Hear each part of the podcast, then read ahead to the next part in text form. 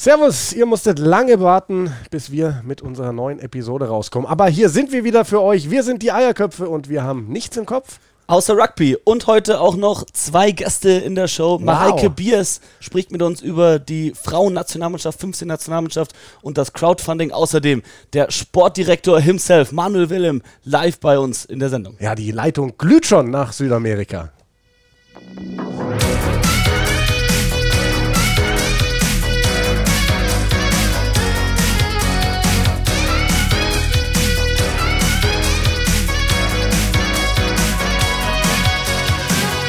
Ja, Simon, ich würde sagen, keine großen Umschweife, holen wir ihn rein, oder? Leitung nach Südamerika steht. Wir sagen Hallo, guten Morgen, glaube ich. 9.14 Uhr müsste es bei ihm sein. Manu Wilhelm.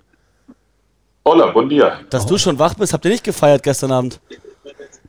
Äh, tatsächlich haben wir sehr verhalten gefeiert. Es gab erst um 24 Uhr Abendessen und du weißt ja, ich bin ein alter Mann, ich glaube um halb zwei war ich im Bett, die Jungs sind direkt nach dem Essen schlafen gegangen. Wir haben ja noch ein Turnier vor uns. Das, das wäre übrigens äh, gerade so mein Einstieg gewesen. Manu, äh, wir sind über Skype mit dir verbunden und als du mir deinen Skype-Namen geschickt hast, ist mir erst wieder aufgefallen, wie alt du bist. 1980 ist nämlich Bestandteil dieses Namens und da ist mir aufgefallen, du wirst dieses Jahr 40 Jahre alt, Manu. Ganz schön alt.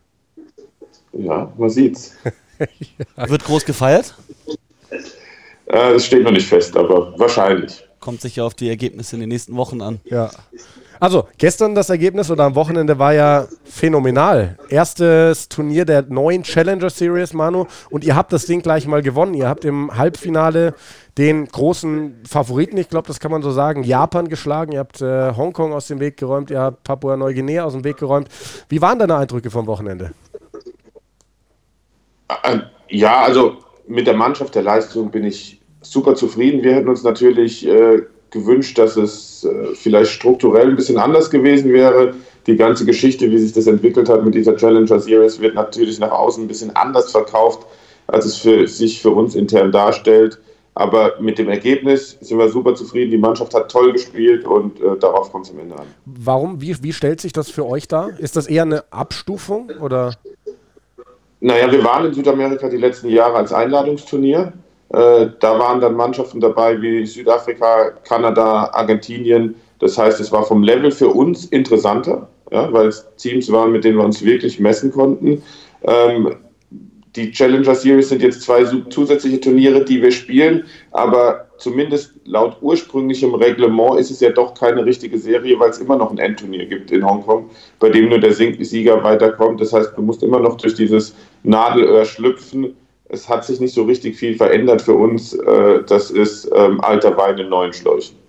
Okay, das äh, sind ja auch Themen, über die wir sprechen müssen. Hongkong wird ein Thema sein, definitiv. Ähm, da gibt es ja noch viele offene Fragezeichen. Japan ist ein großes Thema, zwecks den Europaturnieren und so weiter und so fort. Aber wenn wir mal auf dieses Spiel gegen Japan gehen, 12 zu 5, insgesamt war ja herausstechend, dass die deutsche Mannschaft so wahnsinnig gut verteidigt hat. Ist das, ähm, ich habe auch ein Statement von dir gelesen bei totalrugby.de, dass Damien McGrath in relativ kurzer Zeit, also der neue Trainer es geschafft hat, die Mannschaft noch besser zu machen. Ist, gilt das vor allem defensiv? Nein. also ganz, ganz ehrlich, nein, weil tatsächlich die Defensive der Bereich war, den wir noch überhaupt nicht bearbeitet haben.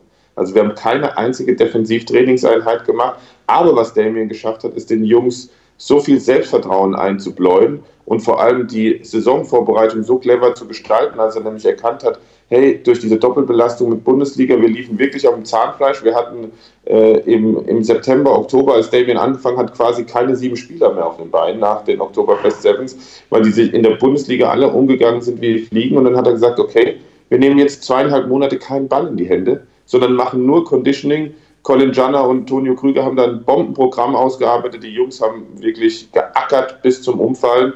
Und dadurch sind die Rugby-Einheiten ein bisschen zu kurz gekommen. Wir hatten nur Zeit, an der Offensive zu arbeiten. Wir hatten ursprünglich die Marschroute, naja, mit der Offensive allein werden wir es schaffen, unter die Top 8 zu kommen bei der Challenger Series. Und wenn wir dann noch die Defensive dazu bekommen bis zum April, dann sind wir in Hongkong top fit. Da zählt es ja dann.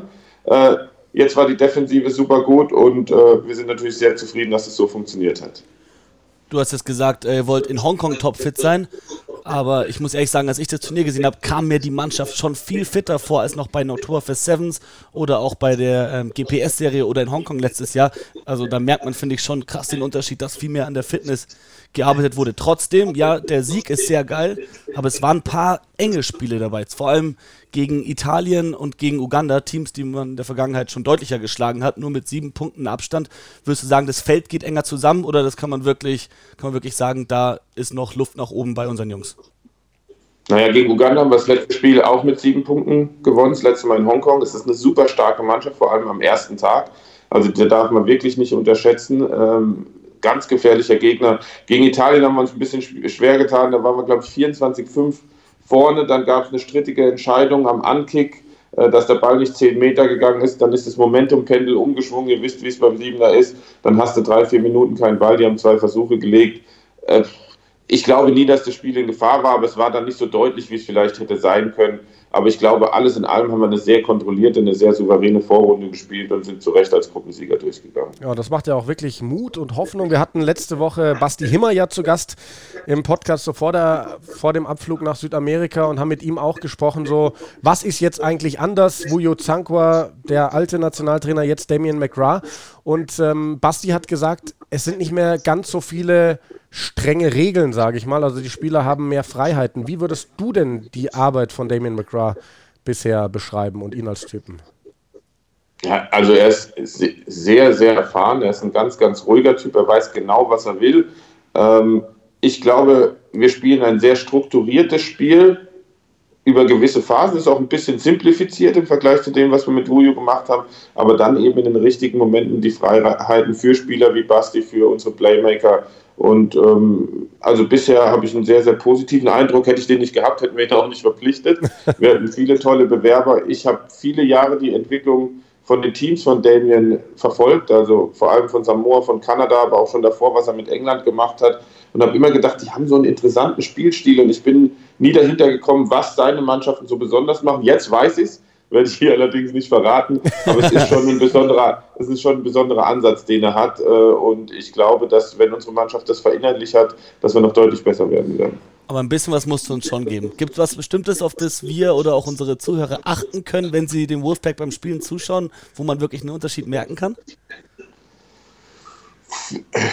naja, ich, ich glaube, wenn ihr euch mal an, wenn ihr euch mal anschaut, welche, wie das Spielfeld aufgeteilt ist, und in welchen Bereichen sich die Mannschaft bewegt, dann ist es eher 7er A-typisch. Okay, das ist zumindest mal eine Ansage, mit der wir was anfangen können. Manu, du hast ähm, uns im Vorfeld so ein bisschen verraten, als wir mit dir gesprochen haben, die Challenger Series, eigentlich drei Turniere, zwei in Südamerika, jetzt das vom Wochenende, jetzt am nächsten Wochenende gibt es das zweite mit insgesamt äh, 16, äh, 12 Teams, pardon. Ähm, und, nee, wie viele waren es? 16. 16. 16 Teams, davon und sind 13. Ja, sorry, dass ich unterbreche, aber genau das ist doch der Mist. Ja. ja.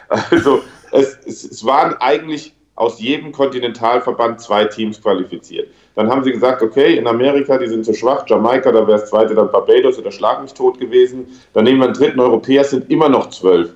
Dann haben sie keine Ausrichter für die Challenger Series gefunden, haben also einfach die zwei Turniere, die in Südamerika waren, die es schon immer gab, als Challenger Series tituliert und haben gesagt, ach, die Urus, die unterstützen wir ohnehin. Dann sind die jetzt noch ein 13. Team, was sich qualifizieren kann für die World Series, obwohl sie sich sportlich gar nicht für die Challenger Series qualifiziert haben. Und da fängt das Ganze schon an. Ihr seht, ich habe da schon ein ganz bisschen, äh, bin ein bisschen äh, verärgert über das ganze Vorgehen, weil es einfach so wahnsinnig intransparent ist die Grundidee einer Challenger Series und die Zielsetzung bis 2024 dort sechs Turniere etabliert zu haben und dann bestenfalls auch so, dass die sechs Turniere als Gesamtwertung den Sieger ermitteln, finde ich klasse.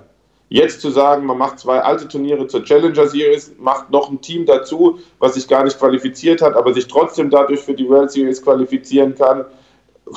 Und dann zu sagen, okay, die Hong Kong Sevens richten das Ganze aber nur als Challenger Series Turnier aus, wenn sie nach wie vor das Turnier bleiben, was entscheidet. Wir haben aber aufgrund der, der fragwürdigen Zusammenlegung von Frauen- und Männerturnieren in einem Event auf einem Platz über zwei Tage überhaupt keinen Slot mehr für ein Challenger Series Turnier in Hongkong. Also machen wir aus zwölf Teams dort acht Teams. Das ist alles nicht transparent und es ist ein Riesenmurks. Wir sagen, unser Team hat super gespielt. Es war eine tolle Erfahrung. Nach Südamerika wären wir sowieso gegangen, aber man soll uns das bitte nicht als Challenger Series verkaufen. Diese Intransparenz, von der du sprichst, die frustriert ja auch einfach jeden Siebener Rugby-Fan, jeden Rugby-Fan weltweit aktuell. Du bist da ein bisschen näher dran als wir. Kann man irgendwie absehen, dass von World Rugby in nächster Zeit mal was kommt, was die Verhältnisse auch irgendwie klarstellt, was wir zu erwarten haben in den nächsten Monaten? Also, ich, ich sehe es im Moment nicht, um ehrlich zu sein. Ähm, ich meine, Simon, du verfolgst auch sehr eng Japan vor zwei Jahren mit einer Bombenmannschaft äh, beim Hong Kong Sevens Qualifier. Ja. Das ist die ähnliche Mannschaft noch besser gewesen als die, mit der sie bei den Olympischen Spielen Vierter geworden sind. Und dann spielen sie ein Jahr absoluten Murks, kommen mit irgendwelchen Schuljungen auf die Series. Jetzt haben sie vier Einladungsturniere gehabt bisher. Davon haben sie die ersten zwei auch weggeschenkt. Die letzten zwei waren ein bisschen besser. Ja, und kommen hier zur Challenger Series mit einem Team, da fällst du um. 16 Spieler, 10 Staff, 26 Leute. Das ist alles Wettbewerbsverzerrung. Ja.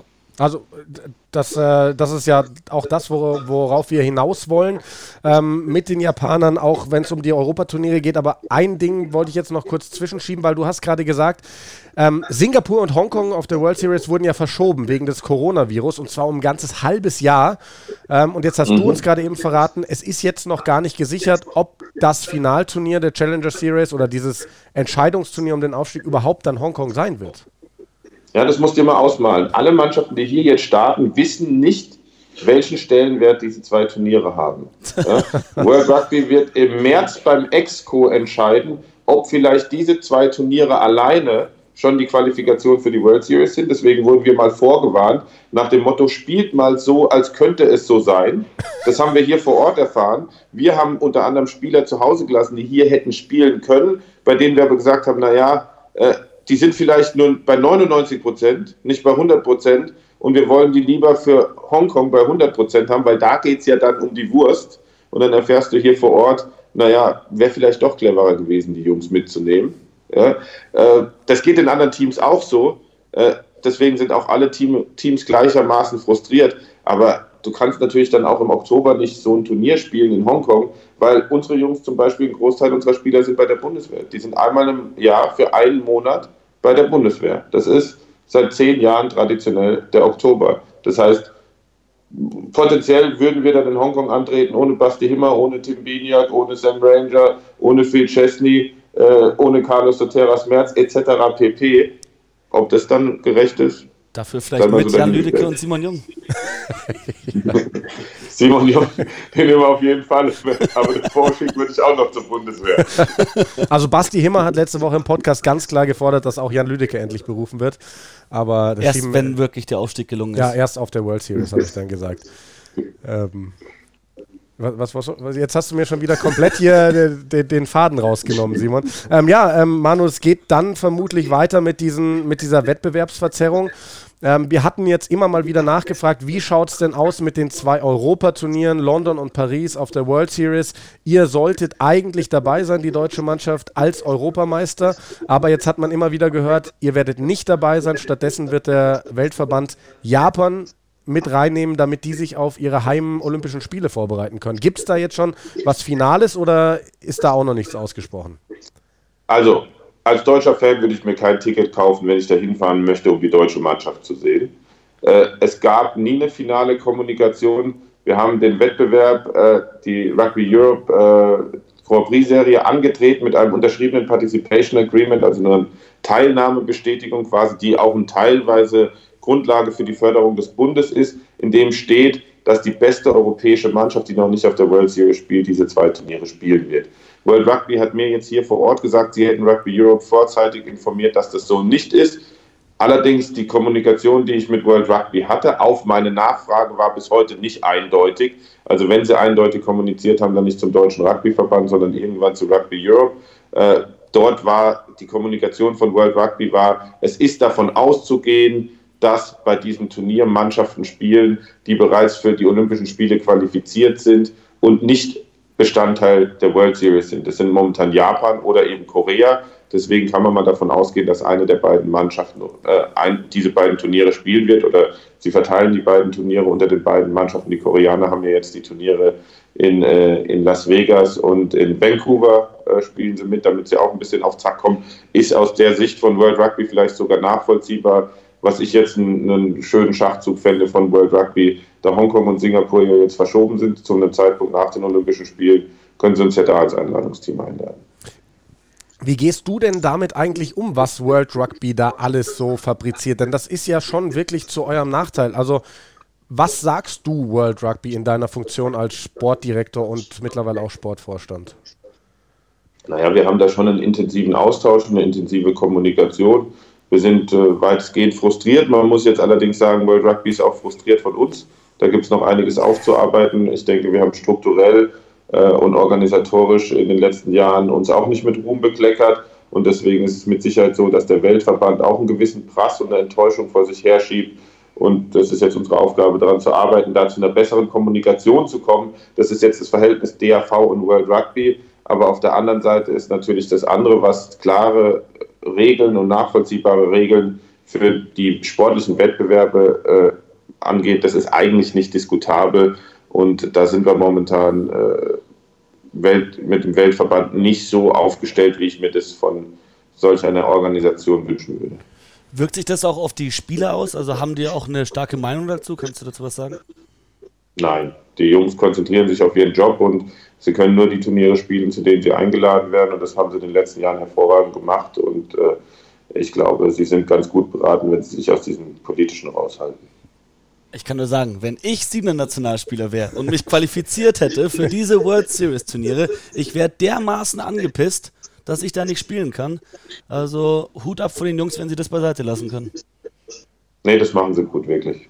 Ah, hat man ja auch gehört, also Basti Himmer letzte Woche hier bei uns im Podcast, der, der habe ich ja auch gesagt, also Wahnsinn, wie entspannt er eigentlich mit der Situation umgeht, aber wie Manu schon gesagt hat, ist, glaube ich, tatsächlich das Beste, wenn ein Sportler sich von sowas nicht so groß ähm, beeinflussen lässt. Ja, Manu, du hast gerade angesprochen, auch World Rugby andersrum nicht so ähm, erfreut darüber, was in Deutschland im Verband so passiert ist, im DRV. Da gab es ja ewig viele Wirrungen und neue Vorstände und hier und da.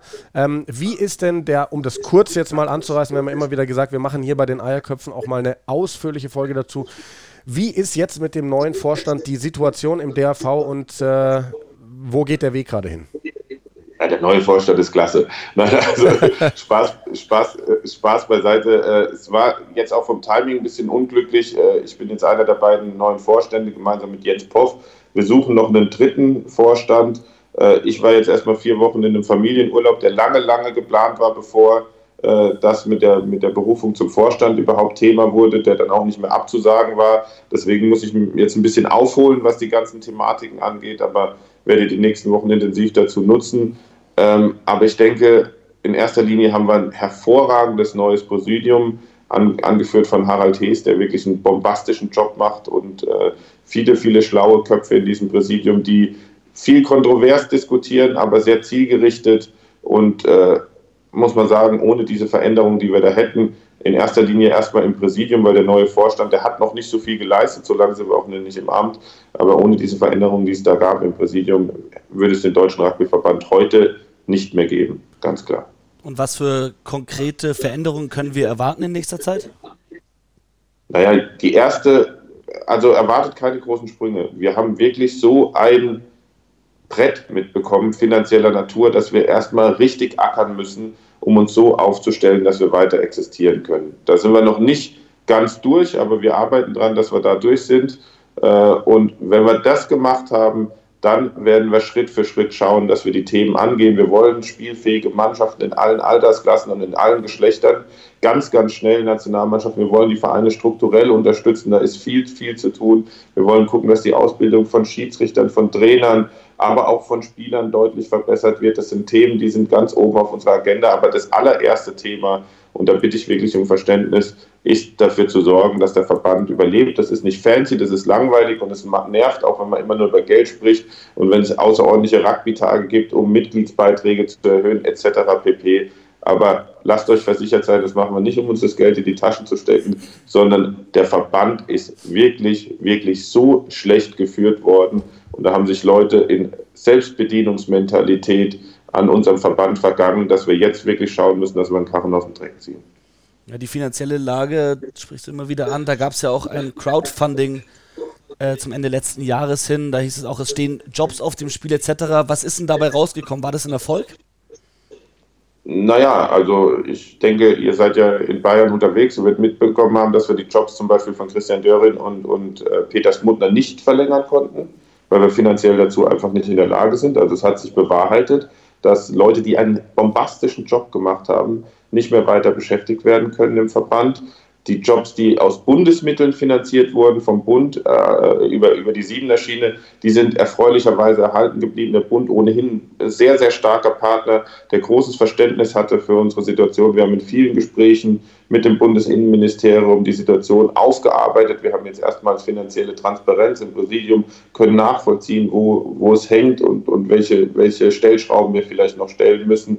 Aber es sind weiterhin Jobs in Gefahr. Es ist auch äh, nach wie vor angedacht, dass die Geschäftsstelle aus Hannover nach Heidelberg verlegt wird, nicht weil weil wir, uns, äh, weil wir das äh, toll finden, sondern weil es da einen Präsidiumsbeschluss gibt, der auch äh, sicherstellen soll, dass die Arbeitsabläufe besser funktionieren. Das müssen wir möglichst sozialverträglich gestalten und hoffentlich so, dass uns die Arbeitskräfte dort erhalten bleiben können. Aber es sind schon noch einige Sachen, die wir, die wir anpacken müssen und die nicht alle schön sind.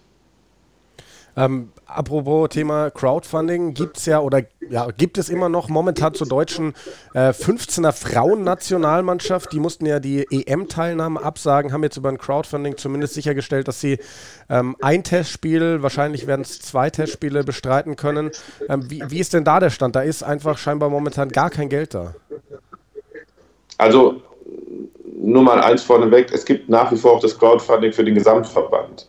Ähm, und dann gibt es dazu noch das Crowdfunding als Projekt für die, für die Frauenmannschaft. Das ist ein super gutes Projekt. Ich finde es sehr toll, dass es so schnell so erfolgreich war. Kompliment an alle, die das ausgeführt haben, weil es auch sehr professionell aufbereitet war.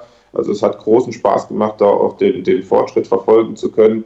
Ähm, da ist überhaupt kein Geld da, wie für viele andere Bereiche auch nicht, weil wir einen neuen Haushalt aufstellen mussten, in dem eben nur Maßnahmen möglich sind, die in irgendeiner Form gegenfinanziert sind. Wir haben im Moment kaum Sponsoring-Einnahmen. Das heißt, es gibt für die Jugendmannschaften keine Gegenfinanzierung. Es gibt für den Bereich Ausbildung Peters, Peters Mutter und Christian Döring beispielsweise keine Gegenfinanzierung. Und es gibt eben auch keine Gegenfinanzierung für, für den Bereich der Frauen.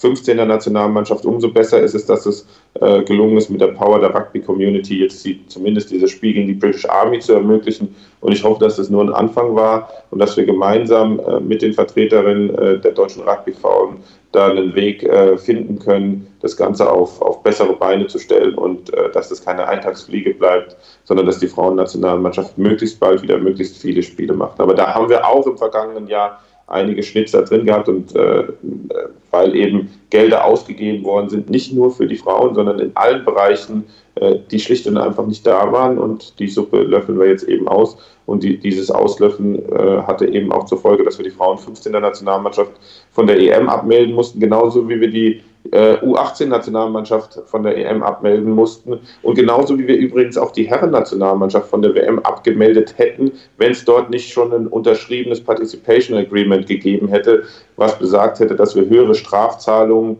äh, gezahlt hätten als das, was wir jetzt an Ausgaben haben durch die Teilnahme an der Europameisterschaft. Also die Situation, das möchte ich damit nur noch mal klarstellen im Verband, die war wirklich nicht fünf vor zwölf, sondern schon fünf nach zwölf. Interessant, dass da eigentlich auch normalerweise die Herrenliga äh, gestrichen worden wäre. Ähm, wie wird das jetzt finanziert? Also jetzt gerade findet auch ein Vorbereitungslehrgang statt zur 15 Nationalmannschaft und die Spiele werden stattfinden. Wie wird das jetzt finanziert, wenn das Geld nicht da ist? Ähm, wir, wir, haben auch dort Spendenaktionen gehabt. Wir haben zum Beispiel äh, uns dazu entschieden, die Länderspiele nach Heidelberg zu verlegen. Nicht, weil wir Heidelberg den Nabel der Welt finden, sondern weil 60 Prozent der Mannschaft in Heidelberg lebt. Das heißt, wir müssen zum Beispiel kein Hotel bezahlen. Und die anderen Spieler, der Großteil der anderen Spieler lebt in, in Frankfurt und dann noch einige aus Hannover. Deswegen war das Zusammenbringen der Mannschaft deutlich günstiger. Wir zahlen in Heidelberg keine Stadionmiete. Die Stadt unterstützt das hervorragend. Das heißt, man kann davon ausgehen, dass wenn man ein Länderspiel in Heidelberg veranstaltet, dass man es auf jeden Fall mit einer schwarzen Null schafft, vielleicht sogar mit einem, mit einem kleinen Plus, was eben bei den anderen Austragungsorten momentan noch nicht gewährleistet werden kann. Das heißt, auch hier gehen wir mit einem radikalen Sparkurs vor, wollen aber gleichermaßen versuchen, die Mannschaft zu entwickeln, weil es dort tolle Talente gibt und sind auch froh, dass wir jetzt mit Melvin Smith und Byron Schmidt zwei engagierte Trainer gefunden haben, die unterstützt von Alexander Wiedeker da einen bombastischen Lehrgang am Wochenende durchgezogen haben. Also ich habe mich mit den Trainern ausgetauscht ich habe mich mit dem Management ausgetauscht. Colin Johnner war auch mit vor Ort. Äh, und äh, es soll ein toller Lehrgang gewesen sein, gut organisiert und die Spieler mit großem Engagement dabei. Und es macht Hoffnung, äh, weil wir natürlich auch eine sehr, sehr starke 15er Nationalmannschaft mittelfristig wiedersehen wollen. Also es äh, klingt wirklich nach einem richtigen Neuaufbau und klingt auch sehr positiv, was da passiert. Eine Sache, die wir jetzt noch gar nicht angesprochen haben, weil wir müssen jetzt auch bald mal zum Ende kommen. Wir wollen dich da auch nicht zu lange ähm, hier in der Leitung der Sonne fernhalten. Südamerika der Sonne fernhalten. Ich habe eigentlich noch zwei Fragen. Die erste wäre nämlich betreffend Oktoberfest Sevens. Da ist ja das Save the Date raus. Da hatten wir auch viele Fragen. 19. 20. September 2020 im Münchner Olympiastadion. Welchen Stellenwert wird dieses Turnier dieses Jahr einnehmen, gerade auch wenn eventuell Oktober Hongkong dann doch vielleicht das entscheidende Turnier sein könnte?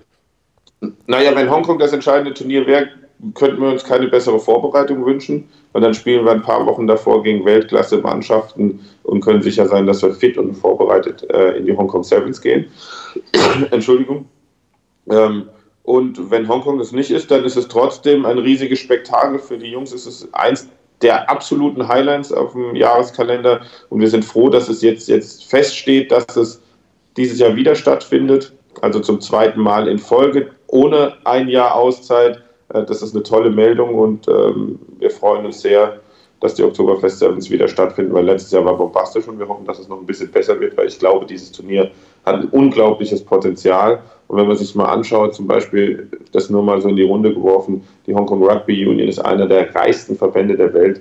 Die machen mit ihrem Turnier einen Jahresumsatz von 35 Millionen US-Dollar.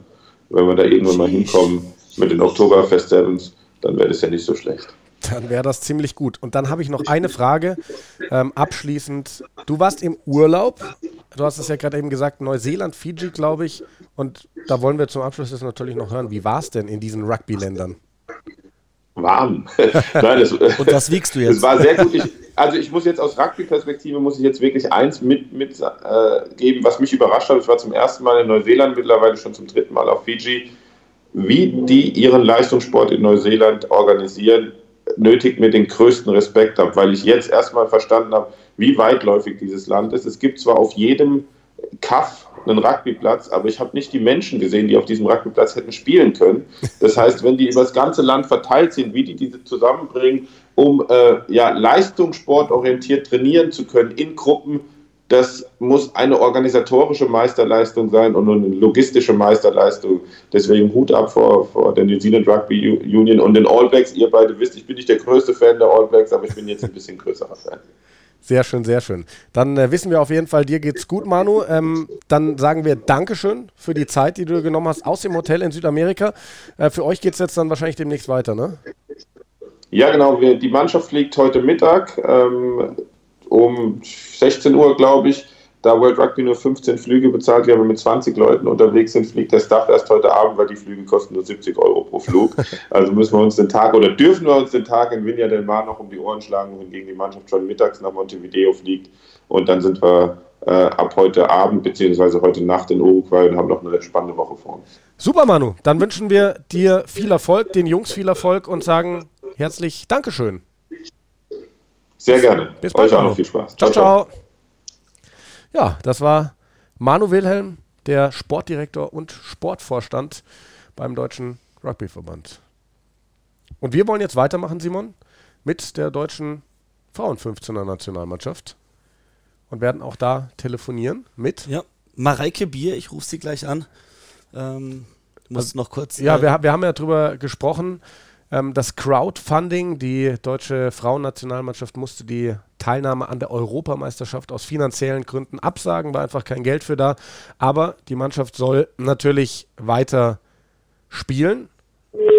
So, und jetzt äh, klingelt es bei Mareike Bier. Und hoffen wir, dass sie gleich dran geht. Simon, du hattest schon Kontakt mit ihr. Genau, ich habe sie gerade noch gefragt, ob es okay ist, wenn wir sie duzen. ganz, ganz Hallo, hier ist Mareike. Hallo Mareike. Hier sind die Hi. Eierköpfe. Jan und Simon. Hi. Servus. Ja. Ich habe schon auf euch gewartet. Sehr schön. Ja, wir haben äh, gerade noch mit Manu Wilhelm telefoniert äh, in Südamerika. Und ähm, der hatte so viele interessante Sachen zu erzählen, dass, dass wir irgendwie ein paar Minuten länger gemacht haben als geplant. Aber interessant wird es auch mit dir. Ähm, er hat äh, schon gesagt, ähm, es ist ja quasi im Deutschen Rugbyverband gerade Geld für so ziemlich gar nichts da gewesen. Die, die Herren-Nationalmannschaft wäre auch von der Europameisterschaft oder aus der Gruppe, wo sie spielen, abgemeldet worden. Da gab es nur schon Agreements. Ihr musstet die Europameisterschaft absagen, habt jetzt ein Crowdfunding gestartet, um gegen die British Army zu spielen. Das Crowdfunding geht auch noch weiter, also das Geld dafür, wenn ich das richtig verstanden habe, ist schon da, weil ihr gegen Belgien auch noch planen wollt. Gib uns doch mal einen Abriss ähm, wie es bei euch aussieht, wie es dazu gekommen ist, ähm, wer die Köpfe hinter der ganzen Aktion sind und, und, und. Äh, oh wow, okay, das sind viele, Fra viele Fragen in einer. Okay, ja, ich gebe mir also Mühe, alles zu beantworten. Im Zweifel müsst ihr nochmal nachfragen. Ja. Ähm, genau, also es läuft ein Crowdfunding, weil, wie gesagt, wie du ja schon gesagt hast, auch ähm, im Moment einfach kein Geld da ist. Eine Nationalmannschaft aber natürlich davon lebt, dass sich Spielerinnen und Spieler ja natürlich auch zusammenfinden, gemeinsam trainieren und auch gemeinsam spielen und auch auf internationalem Niveau testen, weil ähm, immer nur gegeneinander spielen ist erfolgreich, um das System zu lernen, aber nicht erfolgreich, um sich auch als Mannschaft weiterzuentwickeln. Ähm, und die Situation ist einfach im Moment im Rugby so, du hast ja auch schon gesagt, es betrifft ja nicht nur die Frauen, es betrifft ja auch die Jugend und es betrifft ja auch die Männer.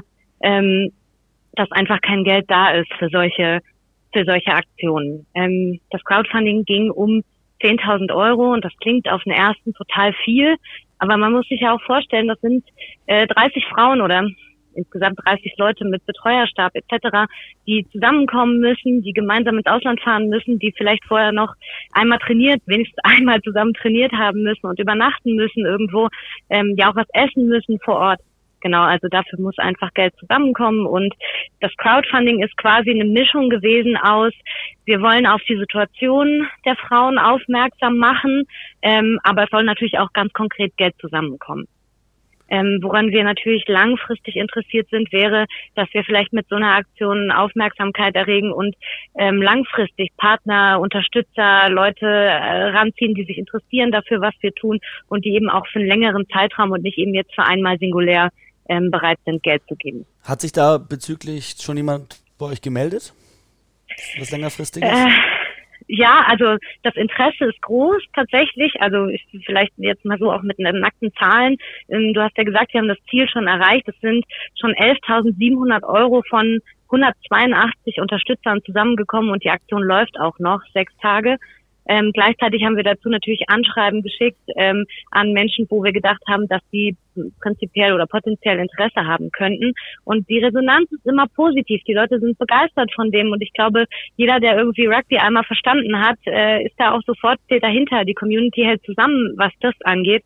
Aber Sponsoren zu finden darüber hinaus ist natürlich schwierig. Das erleben wir ja auch hier wieder. Das erleben wir ja nicht nur bei den Frauen, sondern ja auch ähm, in den anderen Mannschaften ist ja genau das gleiche Problem.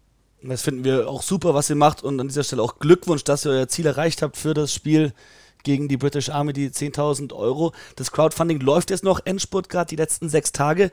Wie finanziert ihr euch denn aktuell? Also wenn ihr trainiert, wenn ihr euch zusammenfindet, die Reisekosten, die Trainingsplätze, die Räumlichkeiten etc.? Tatsächlich gar nicht. ähm, also äh, du hast ja auch das hast du ja schon gesagt, die EM musste abgesagt werden in diesem Jahr. Wir sind äh, aus Geldgründen konnten wir daran nicht teilnehmen und dementsprechend ist natürlich auch kein Geld für für die Vorbereitung da. Es gab im Herbst letzten Jahres einen Lehrgang, wo wir äh, in Frankreich gegen die French Army gespielt haben. Dieser Lehrgang wurde komplett finanziert aus Geldern des Vereins zur Förderung des deutschen Frauenrugby. Auch da wieder sind es zum großen Teil Menschen aus der Community selbst, die Mitglied sind in diesem Förderverein und da kommt ein großer Teil des Geldes her. Ähm, und daneben kann im Moment leider nicht oder nichts stattfinden, was sozusagen alle Spielerinnen involviert. Was natürlich nicht heißt, dass die Mädels oder die Frauen nicht trainieren, aber eben gemeinsam Lehrgänge durchzuführen, ist natürlich schwierig. Und ähm, wir sind da alle auch gerne bereit, auf äh, sagen wir mal, großartigen Komfort zu verzichten oder so. Wir haben letztes Jahr, gab es ein Beispiel, sind wir für einen Lehrgang in Hürth zusammengekommen und haben eben in Hürth im Vereinsheim auf Feldbetten geschlafen. Das geht natürlich auch, ähm, ist kein Problem. Aber im Moment ist es so, dass ja wirklich gar kein Geld da ist und alles Geld irgendwie kommen muss aus solchen Aktionen wie diesem Crowdfunding oder durch Spenden oder dadurch, dass Spielerinnen zum Beispiel Fahrtkosten selber tragen. Ja, jetzt hast du gerade eben gesagt, 11.700 Euro. Ganz so viel ist es noch nicht, aber wir werden gleich im Anschluss an die Folge dafür sorgen, dass tatsächlich die 11.700 Grenze überschritten wird. Wir haben nämlich als Eierköpfe auch beschlossen, dass wir zumindest mal 100 Euro für euch spenden werden, für wow, euer Ziel. Ähm, muss man da vielleicht auch dazu sagen, also wir verdienen kein Geld mit diesem Podcast, aber haben gesagt, ähm, wir finden das klasse und wir wollen, dass ihr eure Spiele durchführen könnt, dann eben auch gegen, gegen Belgien und deswegen wollen wir zumindest auch einen kleinen Beitrag leisten. Ja, also an der Stelle, also an der Stelle auch, um das nochmal zu betonen, ne, ähm, die Community ist großartig. Also wir haben ja auch, ich weiß nicht, ob ihr es äh, mit auf dem Schirm habt, so, aber die Siebener Männer haben uns zum Beispiel von ihrer Prämie, ja, haben, haben sie gesehen, uns ja. vollständig gespendet. Das ist natürlich, da denkt man, da sitzt man davor und denkt wirklich, wow, das ist echt der Wahnsinn, dass so viele Leute sagen, ja, wir wollen aber auch eine Frauennationalmannschaft haben und dafür nehmen wir Geld in die Hand und das spenden wir. Ähm, das ist richtig das macht ein gutes Gefühl, einfach weil man natürlich jede Athletin wünscht, sich irgendwann mal für ihr Land aufzulaufen. Und das ist es ja auch genau. Wir können genauso gut die Erfolge der Männer feiern, weil die nämlich eben auch unsere Erfolge feiern und weil man sich gegenseitig da die Hand reicht. Das ist einfach ein schönes Gefühl, da zu sehen, dass in so einem kurzen Zeitraum, das Crowdfunding lief ja auch nur in Anführungsstrichen im Monat, so viel Geld zusammengekommen ist. Das ist super und auch 182 Unterstützer kann sich sehen lassen es gibt natürlich viel mehr Rugby-Fanatiker in Deutschland und äh, ein paar hören auch diesen Podcast und denken sich jetzt vielleicht, ähm, können Sie mal oder wollen Sie auch noch kurz was ähm, spenden? Wie genau machen die das denn? Und ich will auch äh, darauf hinaus, dass es Prämien gibt, weil da müssen wir uns auch noch informieren, was mit unseren 100 Euro uns noch gönnen. Ja, also wir sind natürlich bereit, unseren Teil äh, des Endes aufzuhalten. Das Geld fließt in die Vorbereitung für die Europameisterschaft, wenn sie denn dann nächstes Jahr vielleicht wieder stattfinden kann, 2021 in Lehrgänge. Belgien hast du ja schon angesprochen. Ähm, und wir sind auch bereit, unseren Teil der Vereinbarung zu, hand, äh, zu äh, na, gegenzubringen sozusagen ähm, auf der Plattform ähm, von Toyota, Toyota Crowdfunding slash Deutsche Rugby Frauen findet man den Link ähm, kann ich später auch sonst nochmal euch äh, schicken und ihr könnt es vielleicht noch über andere Kanäle streuen. Ähm, da findet man das Crowdfunding, funktioniert ganz einfach. Man ähm, kann anonym spenden oder man kann auch seinen Namen und ein schickes Profilfoto hinterlassen. Dann sucht man sich die Summe aus von 1 Euro bis, sage ich mal, 40.000 Euro. Sind wir über alles happy, freuen wir uns wirklich über alles. Ähm, und das schickt man ab und kann sich dafür, wenn man möchte, auch noch eine schicke Prämie aussuchen. Also wir haben als Spielerin zusammengelegt, okay, was können wir leisten, was können wir gut, was können wir zurückgeben. Und da sind uns solche Sachen eingefallen wie wir können super gut Kindertraining geben oder wir könnten ähm, sowas machen wie eine Fensterputzaktion. Wir können einen Geburtstag organisieren. Was wir natürlich auch können, ist Bälle signieren oder Hoodies oder solche Geschichten. Aber ähm, das äh, soll natürlich auch signalisieren, wir sind dankbar dafür, dass Leute uns auf dem Schirm haben und dass Leute Geld spenden für uns ähm, und freuen uns über jede Spende, aber sind gerne auch äh, mit entsprechenden Prämien äh, zeigen wir uns gerne auch erkenntlich. Jetzt ist es natürlich nur eine Übergangslösung, so ein Crowdfunding. Ich meine, ihr könnt oder könnt schon, aber wollt wahrscheinlich nicht vor jedem Spiel so eine Kampagne starten. Wie geht es denn mittel- bis längerfristig weiter mit der deutschen Frauennationalmannschaft? Ja, ich glaube, das ist eng geknüpft ja auch noch ein bisschen daran, wie geht's dem Verband, wie geht's da einfach weiter. Es, äh, das Geldproblem betrifft ja nicht nur die 15er Frauen, das betrifft ja auch die 7er Frauen und es betrifft die Jugend und es betrifft die 15er Herren. Ähm, die Frage ist, schaffen wir es ähm, als Community ähm, oder auch so generell als Rugby spielende Menschen, Leute auf uns aufmerksam zu machen, unseren Sport so zu repräsentieren, dass sich eben Sponsoren finden, die langfristig bereit sind, eine Partnerschaft mit uns einzugehen. Ähm, ich weiß, dass das schwierig ist, weil Rugby in Deutschland einfach nicht das Forum hat, wie es äh, andere Sportarten vielleicht haben. Aber ich glaube, dass, dass es schon Partner gibt, die ein Interesse daran haben, auch die Werte, für die wir stehen, dass wir das in Verbindung mit denen repräsentieren. Und ich glaube, da sind wir einfach alle gefragt. Persönliche Kontakte, Menschen, von denen wir wissen, dass sie vielleicht äh, den einen Zehner mehr auf dem Bankkonto haben, etc., anzusprechen und zu fragen, ähm, ob da nicht ein Interesse besteht, gemeinsam an diesem, diesem Sport weiter hervorzubringen und größer zu machen. Und was man natürlich immer machen kann, ist, Mitglied im Verein zur Förderung des deutschen Frauenrugby zu werden. Mit einem läppischen Monatsbeitrag von fünf Euro ist man schon dabei. Ja, auf jeden Fall. Da hoffen wir, dass, dass viele Leute da mitmachen, dass viele Leute noch für euch spenden, denn ich glaube, das ist unser aller Ziel, einfach das gesamte Rugby in Deutschland voranzubringen. Und wir haben es auch gerade bei Manu Wilhelm gehört, eben, es ist gerade kein Geld da, es muss sich alles neu aufstellen. Ich habe das Gefühl, dass da gerade wirklich jetzt gute Leute an der Spitze sitzen und dass da in den nächsten Jahren was vorangebracht werden kann. Mareike, herzlichen Dank äh, für die Zeit, die du für uns hattest. Ähm, und wir wünschen euch dann viel Erfolg.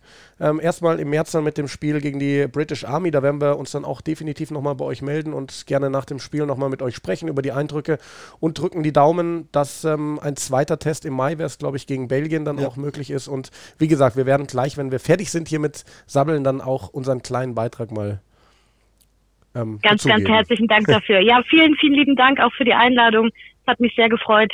Sehr äh, und kleine persönliche Randnotiz, wenn ihr wirklich irgendwann noch den Propcast macht, ne, dann meldet ihr euch nochmal. Dann melden wir uns nochmal. Großartig. Äh, hören wir daraus, was für eine Position du spielst? Ja, sicher. Ja, sicher. Mit dem Nachnamen kannst du nicht anders spielen. Das stimmt. Mareike Bier auf Prop.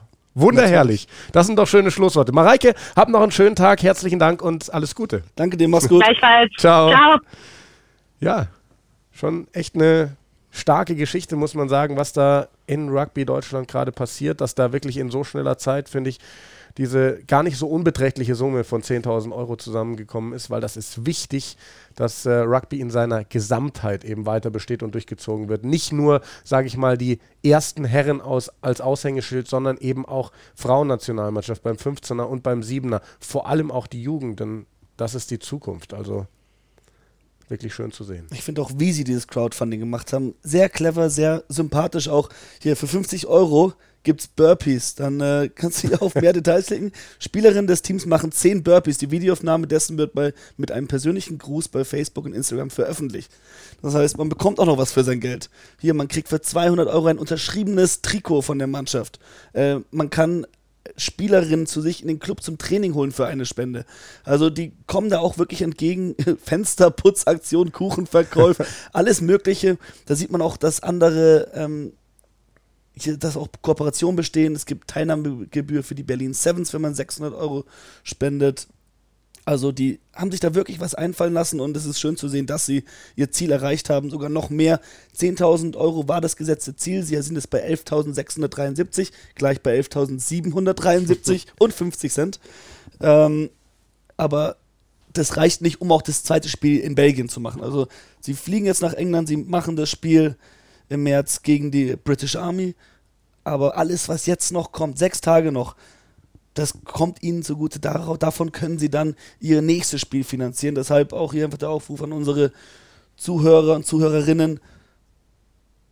Geht einfach mal auf die Website Toyota Crowdfunding, Frauennationalmannschaft, findet ihr auch überall auf Facebook, äh, bei den deutschen Rugbyfrauen zum Beispiel. Und äh, schaut euch das an, ob euch da was anmacht von den Prämien oder einfach nur so einen Zehner, einen Fünfer, irgendwas überweisen, was wir alle Rugby-bierfreundigen Leute in der Woche zehnmal ausgeben. Ja. Sind wir ehrlich, ein Fünfer tut keinem weh und äh, denen tut sehr, sehr gut. Und Simon, wo wir bei Geld sind, ähm, feine Überleitung jetzt eigentlich. Wir haben ja einen Saracens. Partner ähm, für unseren Podcast, wenn man so will, und auch für unsere Übertragungen im Fernsehen. Ah, das ist der Tobi, der diese herrlichen T-Shirts macht, der sich übrigens ganz viele neue Sachen noch hat einfallen lassen. Also der baut sein Portfolio immer weiter auf. Der hat ja seinen Shop unter ruggerwear.de und er hat extra für uns gültig bis Samstag nach den Six Nations Spielen eine Sonderaktion. Und zwar sind ja bei der Weltmeisterschaft ist dieses Michelangelo Rugby Trikot äh, oder T-Shirt legendär geworden. Legendär geworden. Ähm, es haben mir viele Leute Fotos geschickt, die sich das äh, T-Shirt gekauft haben. Ich glaube, es waren einige Mädels von Eintracht Frankfurt Rugby, die wirklich alle zusammen auf der Couch saßen, alle dieses T-Shirt getragen haben. Und Tobi hat jetzt gesagt, dieses T-Shirt kostet nämlich eigentlich 21,90. Bis Samstag gibt es einen Sonderpreis nur für alle Hörer von Die Eierköpfe, der Rugby-Podcast, 13,90 Euro. Wenn ihr auf ruggerwear.de slash Eierköpfe geht, wir werden das auch nochmal posten. Dann gibt es dieses Sonderangebot für euch. Also, wenn euch das interessiert, dann schaut gerne mal rein. Und ich, wenn, wenn ihr das Ding vielleicht gar nicht kennen solltet, Samstag geht es weiter mit den Six Nations auf ProSimax. Da werde ich das Ding für euch tragen. Ja, super. Spart ihr was? 8 Euro und die Differenz, die könnt ihr dann den äh, Frauenmädels, den äh, Frauenmädels, den Rugby-Mädels überweisen, der Frauennationalmannschaft. Das ist doch mal eine wunderbare Sache. Ja, also das die Sonderaktion. Simon, wir werden jetzt, also wir haben, wir kriegen ja immer viel Feedback rein. Ne? Die meisten Leute sind sehr positiv über unseren Podcast. Es hat auch schon mal jemand geschrieben, ihr könntet vielleicht ein bisschen strukturierter sein. Struktur, was ist schon Struktur in unserem Podcast? Heute sind wir, wir waren bisher, glaube ich, relativ strukturiert, aber ähm, jetzt. Weil wir zwei Interviews hintereinander weil wir zwei Interviews hintereinander hatten, das ist richtig. Ähm, Jetzt wir, wir haben jetzt noch gar nicht ausgemacht, über was wir noch alles sprechen werden, aber wir, wir machen das jetzt einfach mal da rein. Wir wollten unbedingt noch zwei Leute nennen. Und zwar allen voran den Adi. Der Adi ist, wenn ich das richtig verstanden habe, auch Prop der österreichischen Nationalmannschaft. Wenn, wenn ich das richtig verstanden habe. Der hat geschrieben, er hört uns sau gerne und zwar immer dann, wenn es richtig schwierig wird beim Squats machen im Fitnessstudio. Fanden wir sensationell geil, haben ihm auch gleich geantwortet. Adi, gehen nochmal Grüße Legende. raus vom Propcast. Den müssen wir wirklich machen. Mit Adi, mit Mareike, mit Markus Bender. Oh, unbedingt. Das wird, das wird eine legendäre Show. Also Props sind ja wirklich die beste Spezies eigentlich auf diesem Planeten. Dann so sagen, ja? hat mir tatsächlich der erste unserer Fantasy-Liga geschickt. Karl Carlsson. Ich weiß gar nicht, ob das sein echter Name ist oder ob das sein, sein äh, Internetname ist. der echt den Sebastian Beek überholt. Ja, der war und zwar war das nämlich so, Sebastian Beek war erster, auch nach den Spielen am Sonntag noch, aber scheinbar wird da immer noch was nachberechnet und Sebastian Beek ist tatsächlich auf Platz 4 abgerutscht. Was Keine Medaille nach zwei Spieltagen. Timon Paulus, oh, The Kraken, ist auf Platz 3 vorgerückt. Ben Nitschke auf der 2 und Karl Carlsson ist jetzt erster. Das wollte ich einfach nicht unerwähnt lassen. Was hat er dir geschrieben? Du hast gemeint, der hat geschrieben. Nee, der wollte dann auch gar nicht, dass wir ihn nennen. Ähm, so, ja. Ich glaube, der wollte einfach nur so, hä, guck doch nochmal nach, wer Erster ist. So. Ähm, also so wirklich als, als Scherz. Also Was hat er denn für ein Team? Nett. Was hat er für ein Team? Das können wir gleich mal anschauen. Wir werden übrigens, Simon, auch in dieser Woche wieder zwei Folgen aufnehmen. Am Freitag wird die nächste kommen. Dann, wenn alle Aufstellungen veröffentlicht sind vom dritten Spieltag der Six Nations. Und da lesen wir auch nochmal das Team von Karl Carson vor. Ja, also damit er, ihr wechseln könnt. Er spielt aktuell, er ist so wie du, er hält sich auch an zwei Props und Hakler, also Furlong, Healy, Jamie George in der Mitte, Itoge und Ryan auf der zweiten Reihe, also wirklich die Tight Five vorne, alle aus Irland und England. Dann dritte Reihe hat er Olivon und Oltrit, Alles also positionsgetreu, guter Mann. Und Tipperick. Naja, gut, mit Tipperick und Olivon hat er zwei, zwei Siebener, aber ja. Tipperick kann auch die sechs spielen, ist klar. Dupont musst du haben, Farrell auf der 10. Dann hat er Sam Johnson, den Schotten, und Hadley Parks innen und hinten mit Adams, North und Hawk jetzt gar nicht so überragend, aber die dritte Reihe hat sie mal rausgerissen. Also ja. Olivon und Oltrit, wer die gerade in der Aufstellung hat, der. Mit dritte Reihe kannst du gerade nichts falsch machen. Definitiv. Ähm, ja, dann eine Geschichte, über die es sich definitiv noch lohnt zu sprechen. Habe ich auch schon über meine Facebook-Seite gepostet, ging schon rum, habe ich gesehen in der, in der Rugby-Community, ist glaube ich auch mittlerweile schon eine Woche alt, TJ Perenara. Überragend, der als Kapitän ähm, einen geilen Spielzug abschließen will, hochgehalten wird und vom Schiedsrichter, das war glaube ich Rasta Rashiwenge, so gefragt wird, äh, TJ, did you get it? Also hast du das Ding abgelegt und TJ Perenara sagt, die waren sogar hinten in dem Spiel, wenn ich mich recht erinnere, sagt einfach ganz ehrlich sofort no. Der sagt no einfach nein und Rasta Rashiwenge sofort ähm, danke, danke und gibt ihm dann nochmal mit, Junge, das ist überragend, was du hier gerade für Führungsqualitäten zeigst. Weil, warum? Also ich meine, beim Rugby wissen wir sowieso, wir haben Stuart Hawk gesehen bei den Six Nations, der den Ball fallen lässt, dann nochmal jubelt, so aus, das will ich jetzt gar nicht ähm, ins Negative da geht's ziehen. um was ganz anderes. Ja, ähm, nur der weiß auch selber, mehr. dieses Jubeln bringt ihm überhaupt ja. nichts mehr, weil wir haben einen Videoschiedsrichter und das Schöne bei TJ Perenara ist halt, er hat damit verhindert, dass überhaupt der Videoschiedsrichter gebraucht wird. Er hat gesagt, komm, weiter mit dem Spiel. Er hat vielleicht sogar auch gespürt, seine Mannschaft ist am Drücker. Es ist viel besser, wenn es jetzt gleich weitergeht mit diesem 5-Meter-Gedränge, als wenn jetzt hier irgendwie zwei Minuten Unterbrechung und Videoschiedsrichter dann sowieso das sieht, was klar ist. Also eine richtige Rugby-Aktion, fand ich. Apropos Stuart Hogg, der hat auch eine richtige Rugby-Aktion gezeigt am Freitagabend, einen Versuch gelegt. Der ist ja wirklich, der hat für die Exeter Chiefs gespielt bei Gloucester. Der hat letzte Woche, also Samstag noch Calcutta Cup gespielt, wieder den Fehler gemacht. Sonntag zurückgeflogen nach Exeter. Gesagt, er will spielen am Wochenende. Jeden Tag im Training gewesen, hart trainiert. In der Startaufstellung gestanden, überraschenderweise. Hat ein super Spiel gemacht, hat dann einen Durchbruch gehabt in der zweiten Hälfte. Selbst äh, Sam Simmons freigespielt, der wieder mit Offload zurück zu Stuart Hogg und der hat es bis ins Malfeld geschafft. Ich habe noch nie einen Spieler den Ball so fest an die Brust halten sehen. Also wirklich, der hat den mit zwei Händen festgehalten, ist dann reingesprungen. So macht man es richtig und das hat man gesehen, wie viel es ihm auch bedeutet. Alle Spieler sind hingegangen, um ihm zu gratulieren. Es war wirklich schön zu sehen. Die Exeter Chiefs auch auswärts bei Gloucester gewonnen. Jetzt den Vorsprung an der Tabellenspitze in der englischen Liga ausgebaut, weil Northampton zu Hause das zweite Spiel in Folge verloren hat. Nach London Irish jetzt auch gegen Bristol, die letzten beiden Aufsteiger in die Premiership überhaupt. Also bei Northampton läuft es gerade nicht so. Schade, Baxter. Ja, die Schade, der Baxter. Die Premiership ist relativ verrückt, muss ich sagen. Also da war jetzt eben zehnter Spieltag am. Du hast schon gesagt, Chiefs gewinnen bei Gloucester kann man durchaus erwarten. Die Chiefs sind eine Mannschaft, die sehr tief aufgestellt sind, die vielleicht auch den Vorteil haben, dass manche Spieler nicht so hoch in der Gunst stehen von Eddie Jones und dadurch eben nicht diese Doppelbelastung haben mit den Six Nations. Aber wenn man dann eben sieht, du hast gerade gesagt, Bristol gewinnt bei den Northampton Saints, London Irish gewinnen bei den Harlequins. Also wirklich die zwei letzten Aufsteiger, die, die sich ganz gut schlagen in dieser Saison. Die Saracens weiter mit einer sehr jungen Mannschaft, die die Sale Sharks zu Hause schlagen und das im punktreichsten Spiel des Wochenendes. Und dann hatten wir zwei so, ja, sag ich mal, Duelle in der Premiership zwischen Teams, um die sich viele eher Sorgen machen. Leicester gegen die Wasps, zwei ehemalige Supergrößen, die jetzt eher am Ende rumkrebsen. Leicester gewinnt das Ding mit 18 zu 9 nach 3 zu 6 zur Halbzeit. Und Worcester gegen Bath. Da Young ist ja nur kurz nochmal zu ja. Wasp. Da Young hat ja aufgehört, also ist zurückgetreten von seiner Position nach weiß Gott wie vielen Jahren. Also das Mehrfacher Trainer des Jahres. Also Der wird sicher irgendwann wieder nach Wales gehen jetzt dann. Ja. Also sehr spannend. Und dann Worcester gegen Bath. Auch bei Bath haben viele gesagt, zu Saisonbeginn, na, könnten absteigen. Das Ding ist ja jetzt eh durch mit dem Abstieg des Saracens. Aber Danke, die haben sich richtig gut geschlagen. Die haben jetzt mit einem Punkt gewonnen bei den Worcester Warriors und stehen momentan auf Platz 5 in der Tabelle. Wirklich ein Punkt nur hinter Bristol und Sale, also Vierter und Dritter. Wenn die so weitermachen, wer weiß, vielleicht klappt es die Saison mit den Playoffs. Da wird ja sowieso vieles neu gemischt in England durch die ganze Saracens-Geschichte. Exeter ist und bleibt der Top-Favorit, gerade wenn die Saints federn lassen.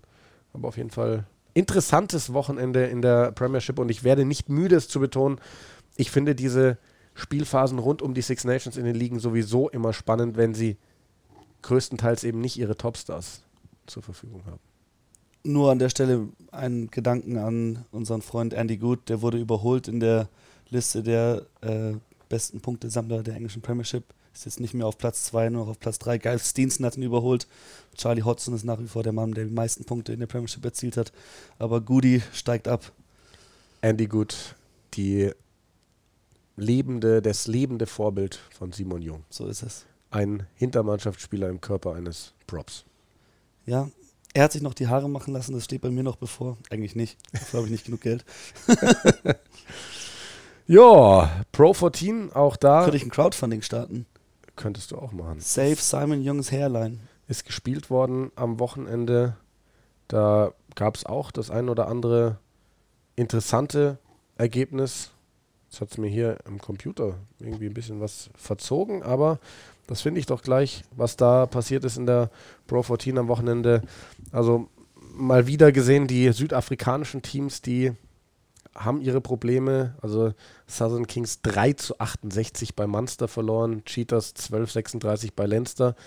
Was ich spannend fand, Edinburgh mit einem Auswärtssieg ja. bei den Scarlets. Das sind jetzt Tabellenführer auch in ihrer Kein. Versuch zugelassen bei den Scarlets. Also das ist schon sehr, sehr stark. Ospreys gegen Ulster. Ulster diese Saison ja ganz stark. 26, 24 enge Kiste. Und Ospreys bei Ulster gewonnen. Das ist natürlich. Nee, zu Hause gegen Ulster. So oder so. Das ist nach der Saison, ja. die die Ospreys bislang haben. Sie haben jetzt mal ein Spiel gewonnen. Das ist gut. Und ähm, Connacht gegen Cardiff 29-0 war ich relativ überrascht von, zumal die Aufstellung von Cardiff ich mir angeschaut habe, die nicht so schlecht aussah. Aber ja, das ganz kurz der Abriss zur Pro 14. Da haben wir, du hast es gerade gesagt, Edinburgh als Tabellenführer in der Konferenz B vor Monster und den Scarlets. Da haben wir noch Connects auf Tuchfühlung und auch Cardiff und Treviso nicht so weit weg. Das Spiel von Benetton Treviso bei den Dragons, das ist abgesagt worden am Wochenende. Das wird noch nachgeholt in der Konferenz A. Leinster vor Ulster und den Cheetahs, für die aber jetzt gegen Leinster nichts zu holen war. Und so sind die Glasgow Warriors da wieder nah rangerückt. Und dann haben wir noch die Top 14. Da gab es ein Spitzenspiel, Bordeaux gegen Lyon. Erster gegen Zweiter hat Bordeaux zwar 37-19 gewonnen. Ähm, wichtig für Stade Francais, das Wildteam, die haben ganz knapp gegens, gegen La Rochelle gewonnen, sind damit vom letzten Tabellenplatz weg, haben sogar zwei Plätze gut gemacht. Und Simon, Toulouse bei Racing mit Cheslin Colby auf der Verbinderposition. Der kann alles. Ist damit mit kleinen Kicks zwischendrin, hat im Warm-up hat der alle Kicks drüber gehauen allein schon. Beeindruckend zu sehen. Es gibt nichts, was der nicht kann. Ja. Ich glaube nicht, dass er da öfters noch spielen wird auf der 10.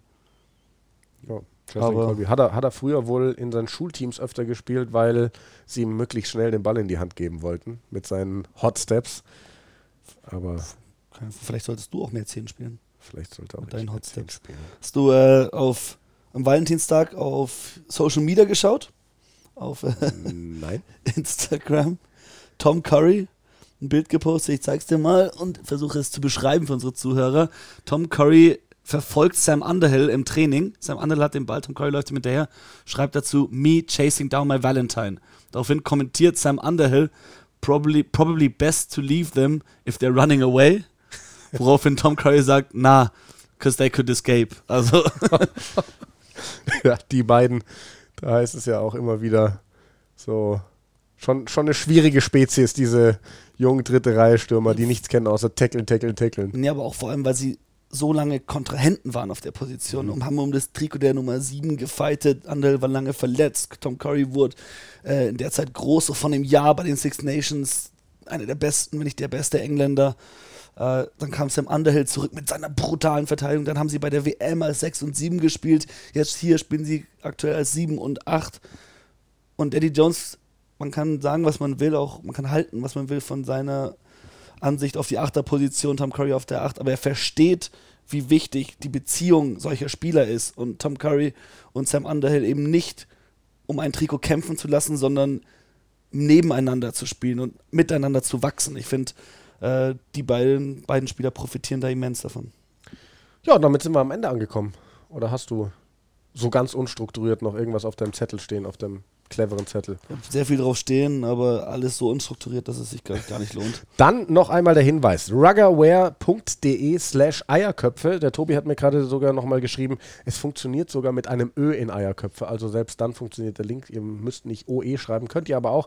Es gibt das Michelangelo Rugby Shirt zum Sonderpreis nur für Eierköpfe-Hörer bis Samstagabend zum Preis von 13,90 statt 21,90 und das, was ihr euch da spart, gerne spenden beim Crowdfunding für die deutsche 15er Frauennationalmannschaft. Das werden wir jetzt auch gleich machen. Da hat die Mareike mir noch geschrieben nochmal äh, toyota-crowd.de äh, slash deutsche Rugby-Frauen und dann kommt man auf die Seite. Ansonsten am einfachsten ist wahrscheinlich, ihr geht einfach auf Social Media, ja. sucht euch die deutschen Rugby-Frauen und klickt auf den Link, den ihr da überall findet und dann kommt ihr auf die Seite. Und wir sind am Freitag dann wieder für euch da mit unserer nächsten Episode, die große Vorschau zum dritten Spieltag der Six Nations. Bis dahin, habt eine gute Zeit. Whoop, whoop.